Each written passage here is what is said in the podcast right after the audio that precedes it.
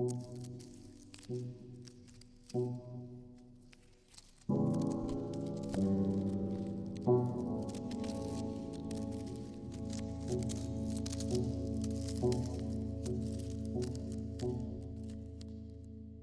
başlayalım? Şeyden başlayalım aslında. Çalıntı öncesinde sen neler yapıyordun? Çalıntı öncesinde bir, bir süre önce evliydim. Yani 24 yaşında genç bir evlilik yaptım.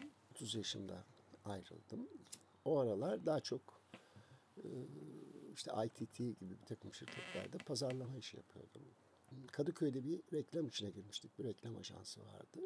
Milliyet Gazetesi'nin hatta karşı Kadıköy bölgesinin yetkili reklam ajansıydı. Daha çok küçük ilan, tarzı ilanlar üzerine çalışıyorduk.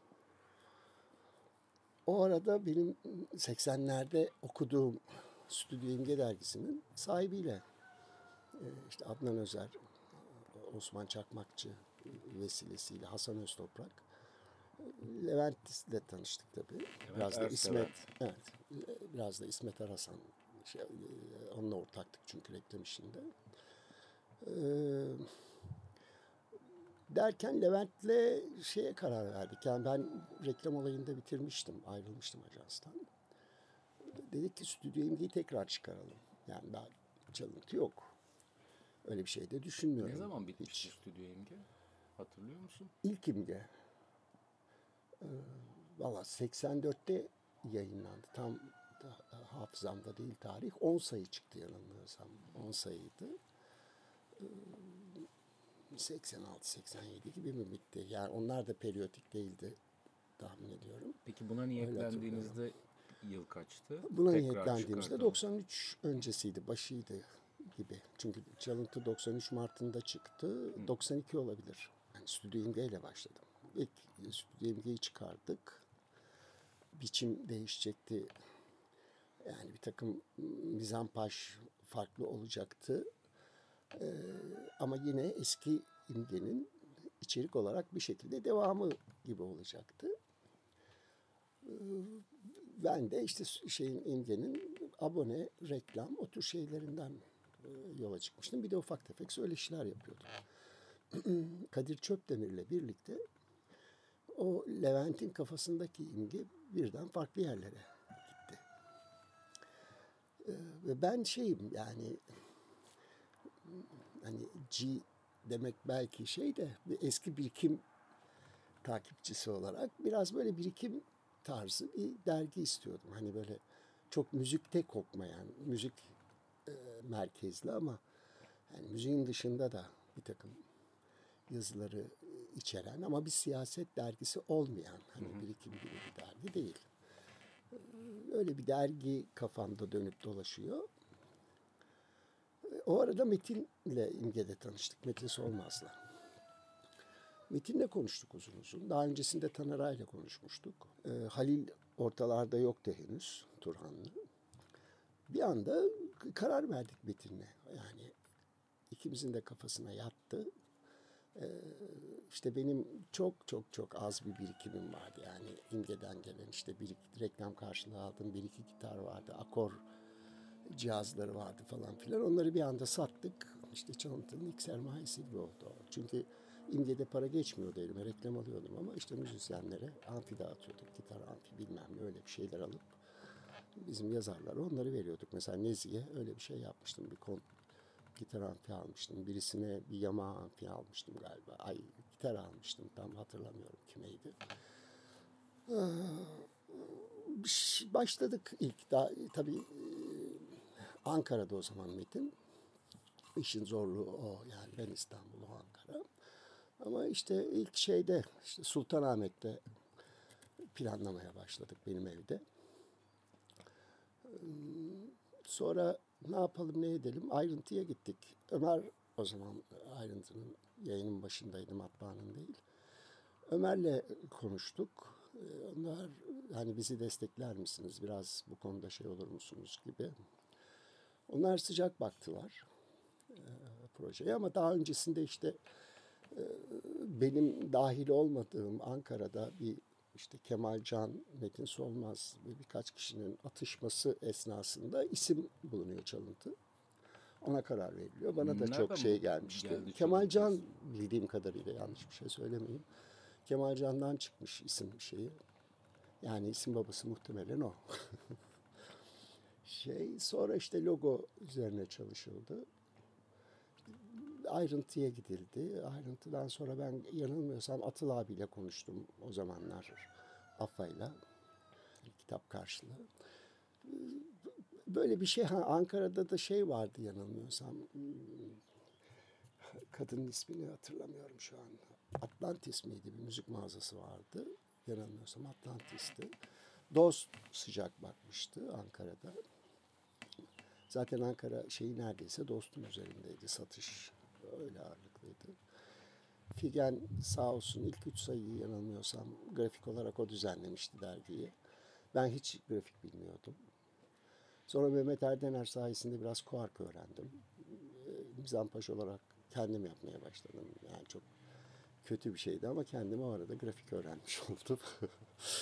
böyle bir şey böyle başladı. Yani borç harç Sultanahmet'te o evde başladı. Sonra dükkan gündeme geldi işte Atlas'taki dükkan. Orası finanse eder hale geldi çalıntıyı. Çalıntı orayı finanse eder hale geldi. Bir şekilde yola çıkıldı. ha içerik görüşmeleri de tabii o arada sürdü. Bir taraftan Metin işte e, ki editörü sıfatıylaydı o dönem. İşte Ankara ekibiyle daha çok trafiği sağlıyordu. Yekta e, Kopan diğerleri. Ben biraz İstanbul Biraz Ya, sayalım mı kimler vardı hatırlatmak açısından. Şimdi kimseye de haksızlık etmek istemiyorum. Ha- hafızayı dergi karıştırmam lazım. Ee, çok vardı aslında. Yani Ragıp abiye kadar, Ragıp Duran'a kadar çok kişi yazdı çalıntıda. Ee, hiçbirisi para karşılığı yazmadı. Şeydi tabii o bir yani bugünkü koşullarda çok eziklik duyulacak bir şeydi. O günkü koşullarda biraz daha rahattı. İnsanlar biliyorlardı para kazanmadığımızı. Hatta kaybettiğimizi diyeyim ben ona. Ee, ama kimler vardı? Taner Taner Ay vardı ekipte. Ee, zaten bir 8-9 kişilik neredeyse bir kemik kadro vardı yani değişmez bir kadroydu. Kimisi yazı ağırlıklı, kimisi çeviri ağırlıklı bir kadroydu. Taner vardı. İşte sonrasında dördüncü sayıda Halil Turan'la dahil oldu. Metin üçüncü sayıdan sonra ayrıldı. Ondan sonra başka bir dergi peşinde oldular şeyde Ankara'da. Ee, abim Danimarka'dan katkı sağlıyordu. Hem içerik katkısı sağlıyordu hem işte şimdiki gibi değil yani internet yok yabancı dergi bulmakta zorlanıyoruz. O oradan daha çok kütüphane kaynaklı dosyalar hazırlayıp kah gönderiyordu. Kah geldiğinde Ne tür içerikler de gönderiyordu? Valla daha çok tabii caz ağırlıklı, e, avantgard müzik ağırlıklı ya da işte bir takım müzik haberlerini yine aynı düzeyde Danimarka'da, İsveç'te, Norveç'te, Kuzey ülkeleri ağırlıklıydı. O dönem şeyi- güncel habere ulaşmak zor çünkü. Dur zor, çok zor. Mi? tabii. Çok zor. takip edebildiğimiz herhangi bir yayın yoktu. Melody Maker biraz bakıyorduk. İşte Q'ya bakıyorduk biraz. Ee, Onun dışında bir de Mojo son dönemlerde galiba takip etmeye başlamıştık. O bile külfetti e, parasal olarak bize yani almak zorluyordu. Gamze Deniz özellikle ben e, emeği fazladır yani çalıntıya özellikle çevirilerde. Ee, Nuh köklüyü sayabilirim. Nuh'u. Hani bir iki sayıda da olsa e, verdi. Dediğim gibi kimseye haksızlık etmek istemiyorum. Çünkü aslında hayli geniş bir yazar e, ya da e, çeviri yapan isim hayli var. Mesela biz rol gibi işte ofisi olan bir dergi değildik. Nerede organize oluyordu bu işler? Çalıntı şeyde yani böyle sanki tek kişinin dergisi gibiydi ama değildi. Zaten o yüzden belki bir takım e, nitelemelerde bulunabilirim. Çalıntının içeriği açısından değil de daha çok o çıkış serüveni, yayınlanış serüveni anlamında 58 yaşına gelmiş bir insan olarak 30'lu yaşlarda ne olmuş öyle bir şey de açıklayabilirim. Yani Sultanahmet'teki evde daha çok dönüyordu iş. baştan Pentimento vardı şeyde Beyoğlu Pasajı'nın altında. Ayşen Atalan'ın dükkanı. Orası bir e, adres dükkan gibiydi. Ben orada yardımcı oluyordum Ayşen'e. E, Sonra ya böyle olacağını kendi dükkanımızı açalım. Hani belki dükkan finanse de edebilir dedik. Atlas'taki dükkanı açtık sonra yani. Orası o dönem yani başka bir herhalde bugün mümkün değil öyle bir şey. O dönem ciddi anlamda çalıntıyı e, finanse etti, bizi finanse etti. Yani Önemli de bir toplaşma noktası haline Evet. geldi değil mi dükkan? Tabii sonra o dükkan zaten pasajı da bir, bir çeşit kendine döndürdü. Çünkü antikacılar çarşısıydı orası normalde. İlk çalıntı orada dükkan açtı. Arkasından Metin geldi, Atılgan geldi, Metin Demiran. Ee, Sıddık vardı o bir tütsü dükkanı açtı. Derken Deniz yukarıya geldi. Deniz Pınar Kod geldi müzik yukarı. geldi. Kod müzik Böyle geldi. bir anda Evet. pasaj karga e, geldi müzik dükkanı olarak. Pankemin geldi yukarıya? Evet. İkinci Sonra birden dükkan. çehre değişti ve hatta ka- karanlık şey böyle bir kendi halinde bir pasajken bir anda aydınlandı. İşte pasajın içinde gezinen insanlar oluşmaya başladı. Sefathane'yi de unutmayalım girişinde. O da bir de- önemli bir evet, şeydi. bir çekim o. noktasıydı. E tabi sinema bir de başlı başına Atlas sineması özellikle bizim dükkanı finanse etmesi açısından önemliydi Beyoğlu sineması ve Atlas sineması. Çünkü şeydi yani o dönem birçok filmin müziği e, çok aranılan bir şeydi. Şimdiki gibi değil işte YouTube'dan izleyeyim, dinleyeyim hikayesi yoktu. Anca sen ona kasetle bir şeyleri sunabiliyorsan aa bu filmde ben duymuştum bunu deyip varsa. Orijinal biraz daha sonraydı. Sonlara doğru yani 93-94'lerde çok fazla orijinalle ilişki yoktu aslında yani. İşte zaten kaset dönemi CD yok. Plaklar vardı tek. Bir de kasetler çıkıyor. Ee, öyleydi. Öyle öyle devam etti. İlk başlarda biraz periyodik gitti sanki böyle. Her ay neredeyse çıkarıyorduk ama sonra zorlanmaya başladık. Periyotu belirsizleşti. Hani iki ayda bir, üç ayda bir, sekiz ayda bir bir sayı sekiz ay sonra çıktı oluyordu. Ee, böyle.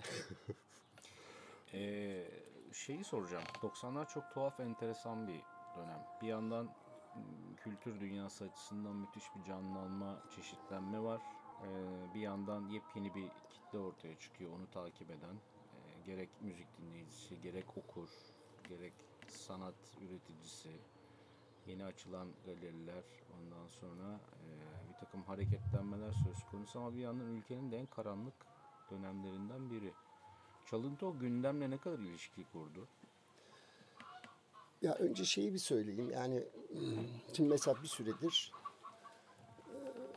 bir virüsle dünya savaşıyor ve birçok olumsuz koşul yaşıyoruz. Yani birçok şeyden vazgeçmiş durumda insanlar.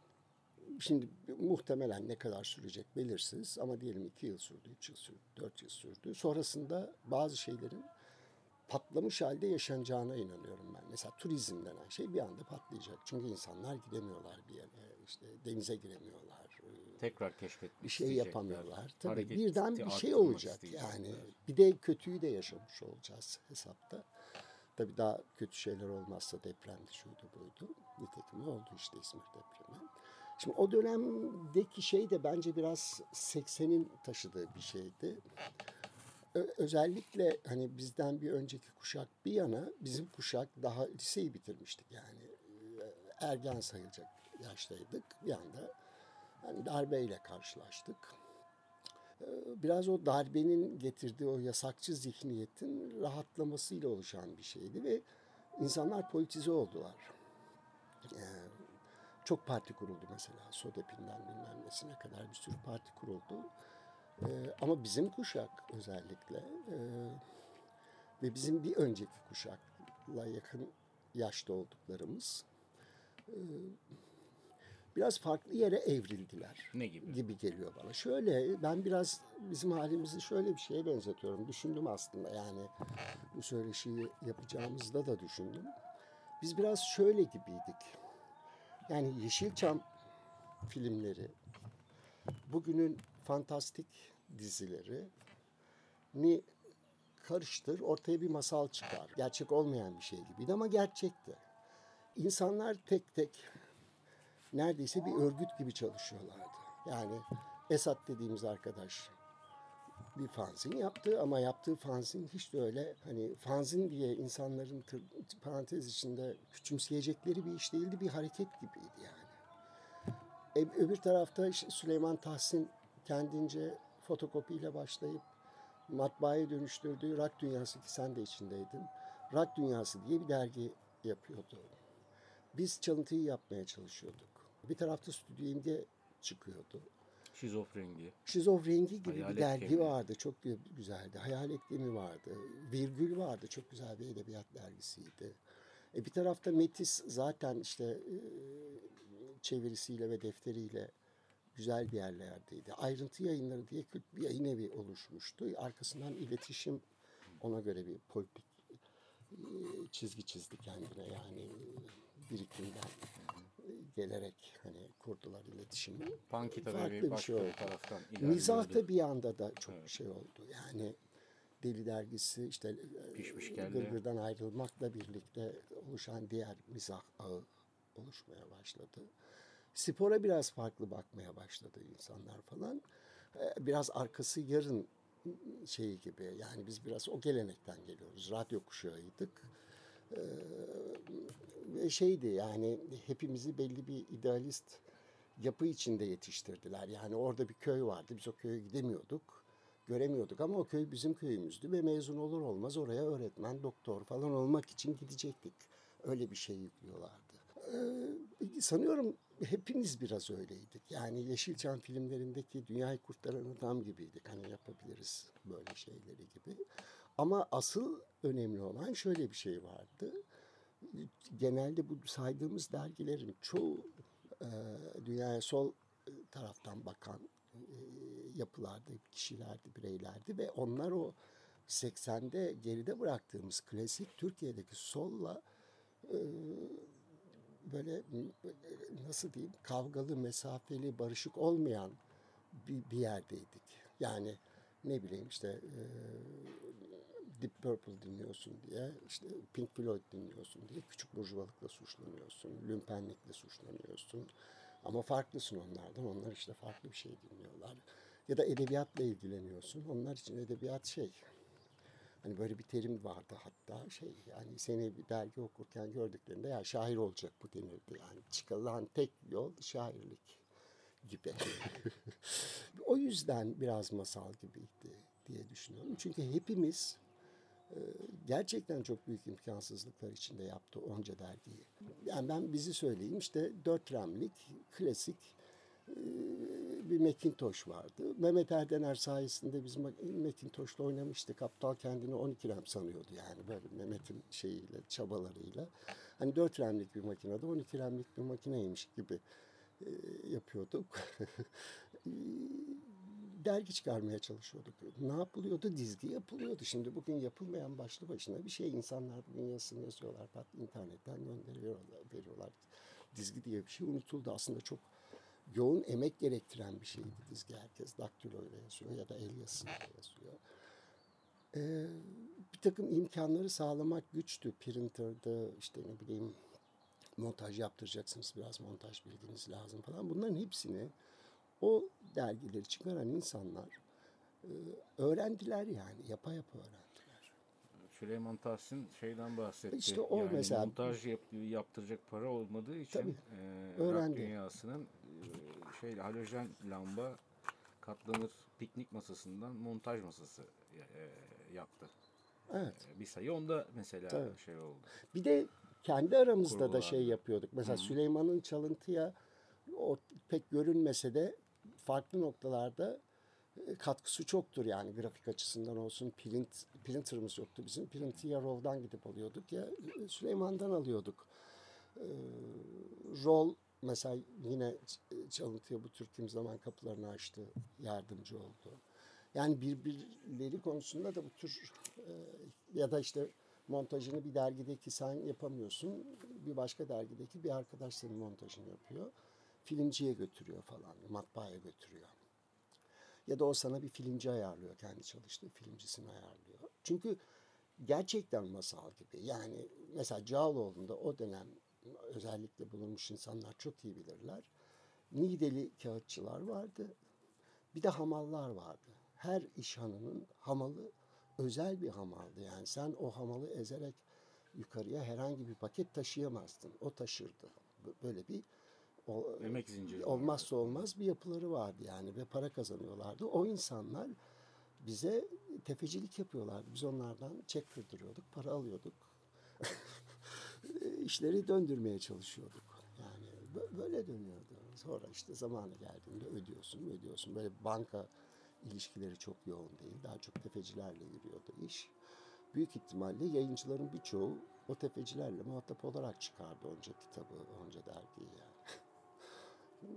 Hikayenin bu kısmı böyle. Yani daha başka abart, abartacağım bir şey yok ama masal kısmı da inanılır gibi değil. Yani benim şey şansım yok. Bir okur olarak farklı bir dergiyi değerlendirme şansım var. Ama benim de dahil olduğum yaptığımız çalıntıyı bir okur gibi dışarıdan görebilme şansım yok. O çok kötü bir şey. Hani onu isterdim. Nasıl görünüyor? Okur, Bilemiyorsun çünkü. okur cephesinden yayına bakmak değil Tabii mi? tabii tabii. Onu bilemiyorsun. Yani mesela bana soracak olursan bugün bugünkü şeyimle beğenmediğim çok yeri var. Neleri Çalıntının. bugün baktığında? İlk aklına Ya bir, bir kere düzelti olayı başlı başına bir feciat. Yani zaten masal içinde o da var. Yani düşünün ki derginin dizgisini yapıyorsunuz, grafiğini yapıyorsunuz, düzeltisini yapıyorsunuz, e, çıktılarını alıp montajını yaptırıyorsun. Oradan e, şeye gidiyorsun, matbaaya götürüyorsun, matbaadan alıyorsun dergiye. Sonra İstanbul içi, yani İstanbul Hani sadece bugün değil, dün de öyleydi. Bir ülke yani, bir şehir olmanın ötesinde bir şey. İşte Kadıköy'den Maltepe'ye kadar, e, Sirkeci'den Bakırköy'e kadar, Taksim civarı, Beşiktaş civarı zaten Levent'e kadar dağıtılıyor ve dergiyi dağıtıyorsun omzundaki çantayla tek tek. Artı işte karbonu yapıyorsun. Ankara'ya, İzmir'e, Antalya'ya, şuraya buraya dergi gönderiyorsun. Şimdi bana masal gibi geliyor. Yani bana bir gün birisi bana bunu anlatsa inandırıcı gelmiyor ben bugün yapamam yani böyle bir şey yapılmazmış gibi geliyor. Burada Hani bir- bu bir bu bir metiye değil. Hani biz bunu yaptık değil ama bu nasıl bir enerjiymiş. Bütün hepsi öyle yaptı çünkü rolcular da öyle yaptı, Süleyman da öyle yaptı. Bütün o fanzinleri çıkaranlar, dergileri çıkaranlar böyle yaparak. Burada bir misyonerlik hissi var mı bunun Ha, içinde? e, geçen bir arkadaşla onu konuşuyorduk. Yani bu neydi acaba? Yani neden böyle bir şeye başvurduk? Yani ben hayatımın hiçbir zamanında e, müzik dergisi çıkaracağım diye bir amacım olmadı. Evet lise yıllarımda gazeteci olacağım diye hani sorarlardı herkese. Biri doktor olmak istiyor, biri eczacı olmak istiyordu. Ben gazeteci olmak istiyorum diyordum öğretmen sorduğunda sınıf hocamız. O da hatta şey demiştir çok net hatırlarım yani koca bir çuval pirincin içinde bir tane küçük bir taş arıyorsun sen falan gibi böyle bir laf etmişti yani. Hani en fazla o gazetecilik şeyi vardı. Ama ben biraz şunu şuna bağlıyorum. Yani nasıl ailesi sağlık problemleri yaşamış bir aile diyelim. Amcası, babası diyelim ki bir çocuğun kardeşleri sağlık yaşamış. Bir kısmı ölmüş o sağlık problemleri yüzünden. O çocuk da bir hekim olma, doktor olma gibi bir şey başlar. İdealist olmayanı başlar. Ya da işte çok hukuksuzluklar yaşamıştır aile. Avukat olmak ister. Hatta yani daha politik bir avukat olmak ister. İnsan hakları bilmem ne falan filan gibi. Olmuştur da nitekim bunlar. Böyle örnekleri vardır. Şimdi bizim kuşak da biraz böyle bir şeydi sanıyorum. Yani biz böyle korktuk. Öleceğiz diye korktuk. Öldürecekler diye korktuk. Çünkü çocuktuk bir taraftan. Koskoca bir devlet. Ee, Böyle seni daha 18 yaşında, 19 yaşında e, büyük kavramlar içinde suçlamıştı o dönem. Yani hepimiz o, o yaşlardaydık yani vatan hainiydik işte devleti devirmeye çalışıyorduk falan gibi böyle suçlamalarla yargılandı o dönem bir sürü insan. Oysa daha aşık bile olmamıştık yani 18 yaşında. Yeni yeni.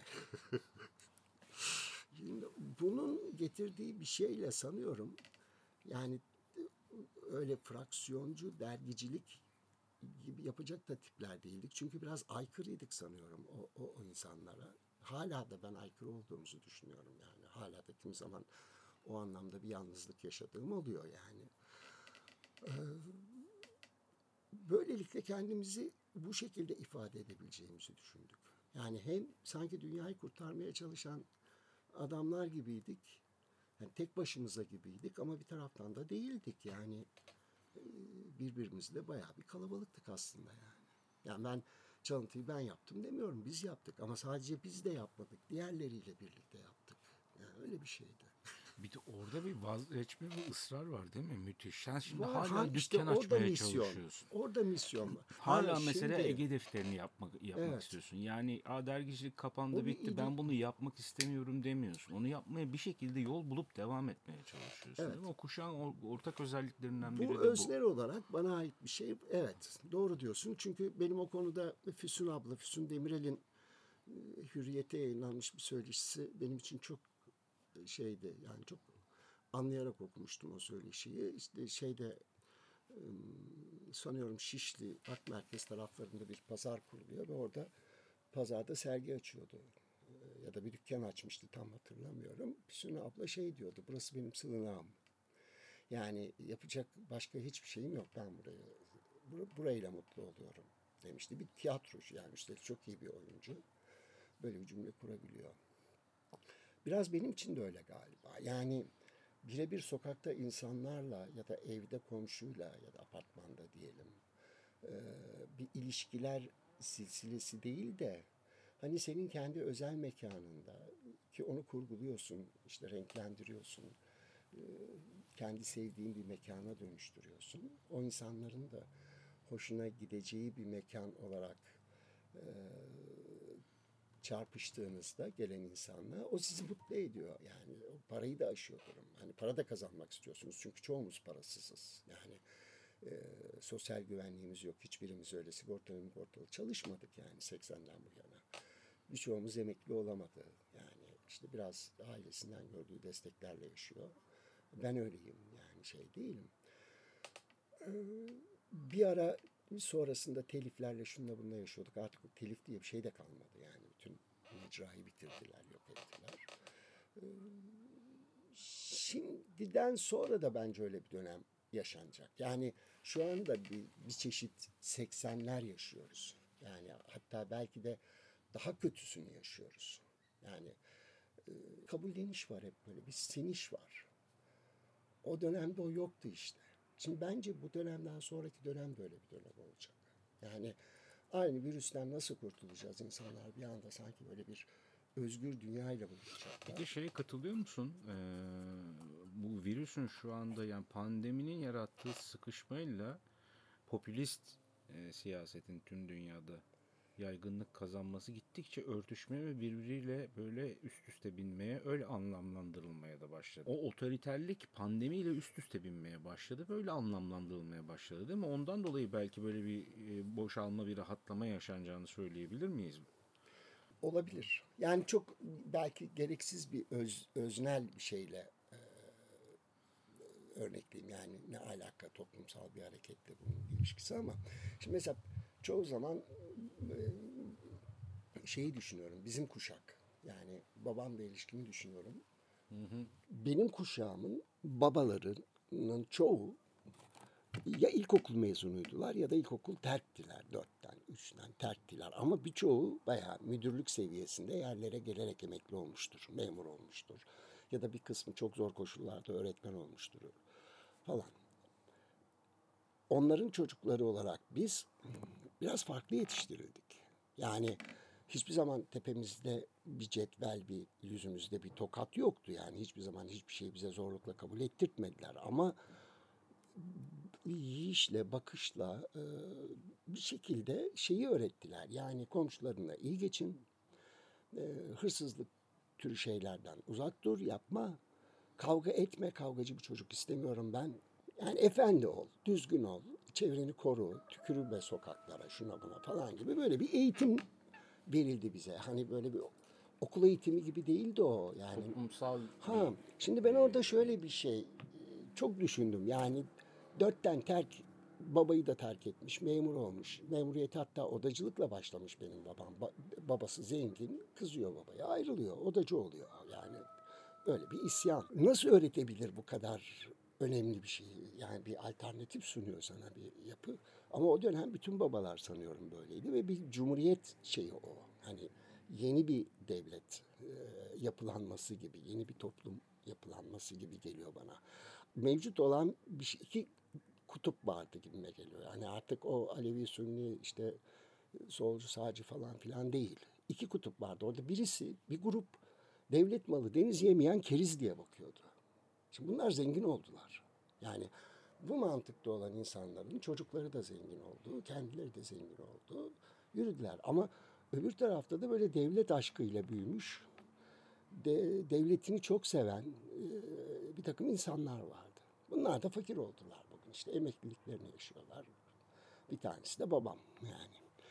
Biz de onların çocuklarıyız. Yani korkak büyüdük. Öğrenerek. Zaten o öğrenmek başlı başına bir korkaklık yaratıyor bence. Bir, yani bir bilmiyorsanız e, vergi memuruna rüşvet bile veremezsiniz. Öbür adam okumamıştır, şak diye çıkarır cebinden parayı. Vergi memuruna rüşvet verir, hiç korkmaz ya da trafik polisine. Ama siz onu yaparken bile korkarsınız öyle bir şey olsa. Ya da zaten düşünemezsiniz ya rüşvet verilir mi hiç yani falan gibi uzak durursunuz. Çünkü öğretilmemiş, hiçbir şekilde gösterilmemiş. Öyle bir örneği olmamış ailemizde. Şimdi dünyada da bence böyle bir şey var. Türkiye'de zaten var bu. Hala bence iki cephe öyle savaşıyor. Bir kısmı devlet malı denizliyor. Yani öbür kesim yani bizim dahil olduğumuz o kesim anlayışlı bir kesim. Yani hiçbir günah olmayan sokaktaki bir kediye köpeğe zarar vermiyorsun. Öbürü veriyor. Yani ne günahı varsa o kedinin köpeğin gidiyor.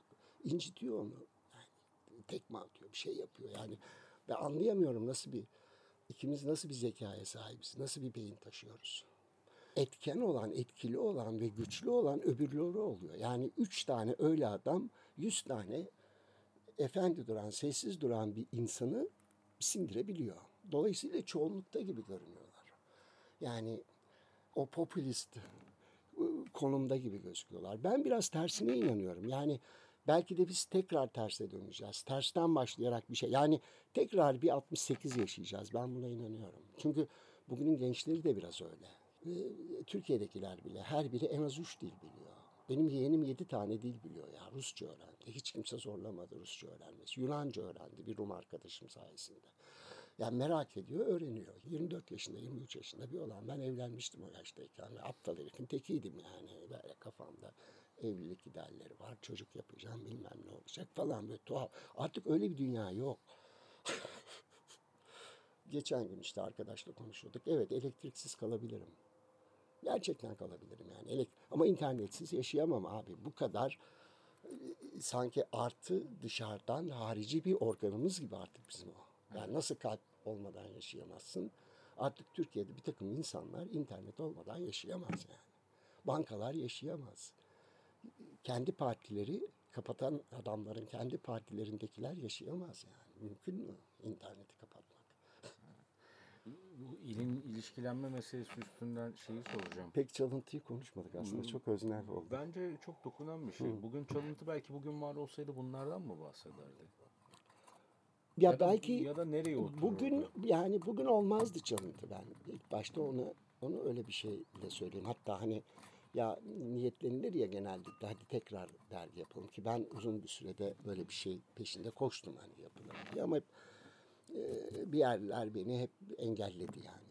Yani tekrardan yaşanmaz o. O bazda bir dergi, yap- Suat Bilgi diyelim ya da çevresiyle bir dergi yapmış olsaydı e, büyük ihtimalle ikinci, üçüncü sayıyı çıkaramıyor. içeride olurdu yani şu anda. Çıkmazdı yani. Ha çalıntı nasıl içeride değildi? Beni yine şaşırtan şeylerden biri. Ya o zamanlar bize bu ülke çok antidemokratik falan filan geliyordu ama ben bugüne baktığımda demokratikmişiz diyorum. Yani düşünebiliyor musun? Mehmet Ali Birant Tansu Çiller'i televizyonda azarlıyor yani. Bugün mümkün mü böyle bir şey? İkisini bir araya getiremiyorsun. Ya da liderlerin televizyonda forum yaptı. Ha yıllarca insanlar ya bunlar anlaşamadığı için darbe yapıldı deniyor. Bugün niye konuşulmuyor bu? E, Bir tanesi öbürlerini varsayıyor mu? Yok sayıyor. Hani bırak anlaşamamayı zaten yok sayıyor yani.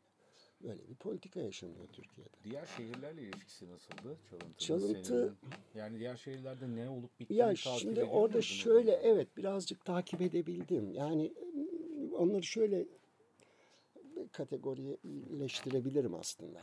Yani mesela İç Anadolu'da çalıntı tuhaf şekilde satıyordu Konya'da. Yani tuhaf şekilde dedim 8-10 tane satıyordu.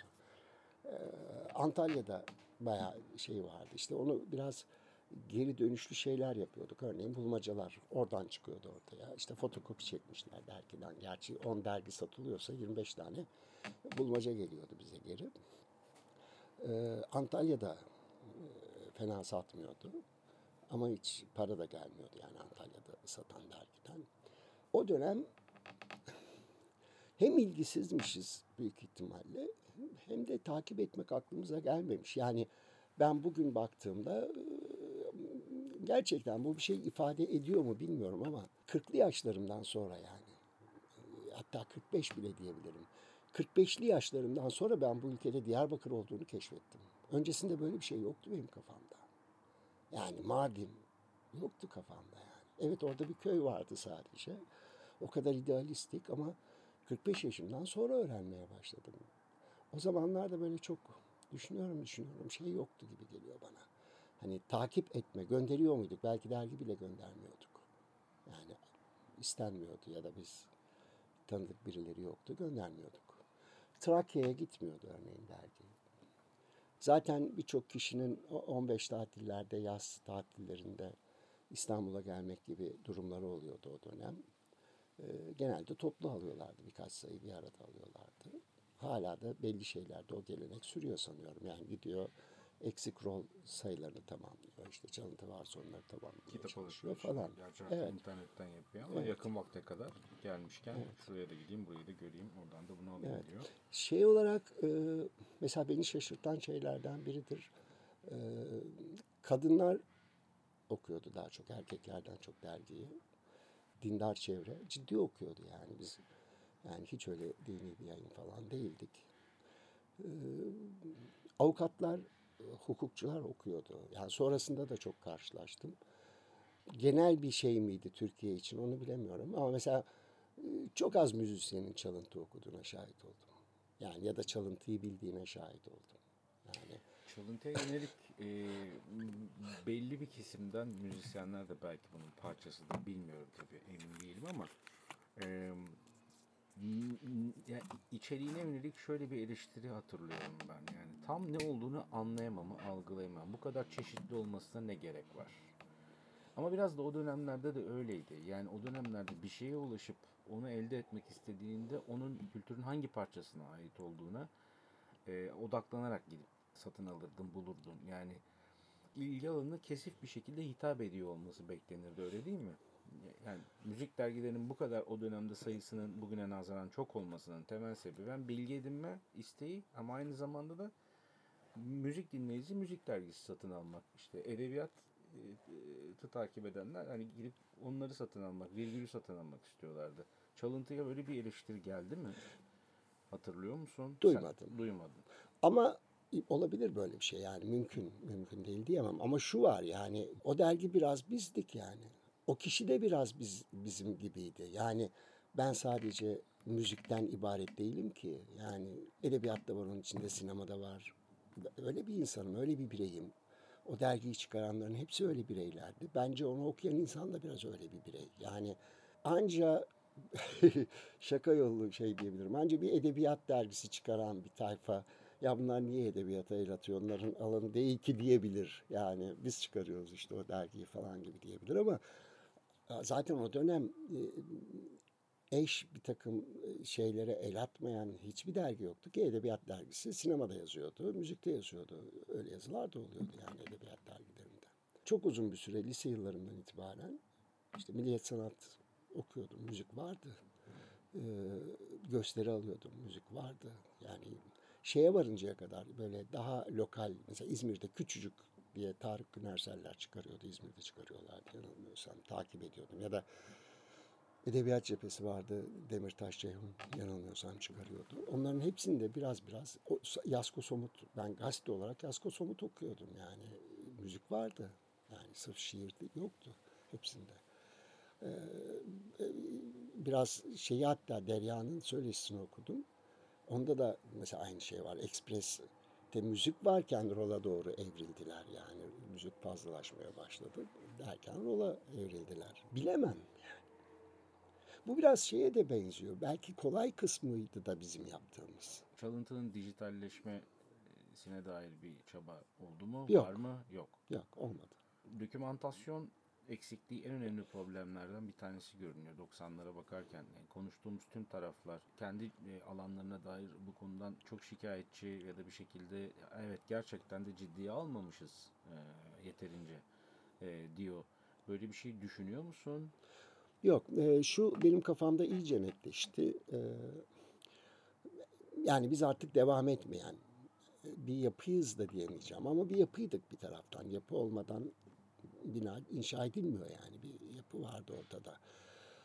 E, ama ben e, hepimiz ayrı yerlerdeyiz artık yani ayrı mekanlarda, ayrı illerde, ayrı ülkelerde yaşıyoruz. Çalıntıyı biraz e, e, bolca emeği geçmiş kişiler olarak. Böyle bir şey anca yani Suat Bilgi dışında herkesin onaylamasıyla olacak bir şey diye bakıyorum. Yani öyle hakları var diye bakıyorum. Yani bunu ben tek tek sormak istemem. Bazılarıyla konuşmuyorum bile bugün. Yani görüşmüyorum bile. Ee, yollarımız bile ayrıdı. yani o noktada. Ee, Onların her birinin çalıntı üzerinde hakları var. Öyle düşünüyorum. Yani mesela geçmişte şu oldu. Ya çalıntıya izin verirsen biz çıkaralım. Yani benim çıkarın yani benim için bir şey değil ama tek tek bütün herkesten izin alman gerekiyor demişimdir yani. Öyle bir gücüm de olmadı, öyle bir isteğim de olmadı. Yani yapamayız bugün öyle bir yapım yok. Zaten hayatım bir kurumsal döngüde geçmiyor yani tamamıyla bireysel kendi hayatımı yaşıyorum. O şekilde devam ediyorum. Ee, ama bir dönem e, Ankara kaynaklı böyle Peçya diye bir şirket kurmuşlardı. Bu bir dijital kütüphane e, şeyiydi. Hatta çalıntıdan da hak almışlardı. Yani çalıntıyı da orada PDF formata dönüştürüp hatta işte e, dijitlenmiş tek dergi, toplu dergi mi odur? Onların tekrar geri gönderdiği dergidir. Taramışlar, kesmişler sırtları, sonra ciltlemişler, geri gönderdiler. Görüyor mu şu anda? Ee, peki e, yok, kapattılar. Yani bence tek tek yapıların böyle bir şey yapmasından çok yani çalıntıydı ayrı, roldu ayrı. Mesela rol hala bir devam eden bir yapı. Yani dergi olarak düşünmemek gerekiyor. Bir yani. artı bir olarak devam ediyor. Merve'siyle, Ekip. Derya'sıyla hepsi bir aradalar hala. Bir müzik grubu gibiler yani onlar. Öyle devam ediyorlar. Biz biraz o anlamda farklıyız ya da Süleyman işte kendi hayatını yaşıyor. Hayatın zorluklarıyla. Çalıntı bir müzik grubuna benzetsen, Ha? e, çalıntı bir müzik grubu olarak ifade etmek istesen e, hangi grup olurdu? Allah ters gelmesin. Punk bir grup olmazdı onu biliyorum. Yani punk olmazdık. Ama hmm, hiç aklıma gelmedi böyle bir şey. bir tarafta Mick Jagger'ı alıp e, Tom Bates'le bir araya getirip arkasından e, Van Morrison'ı da onların yanına dahil edip belki öyle bir grup olabilir yani. Şey ters bir şey böyle. Teşekkürler. Ben teşekkür ederim.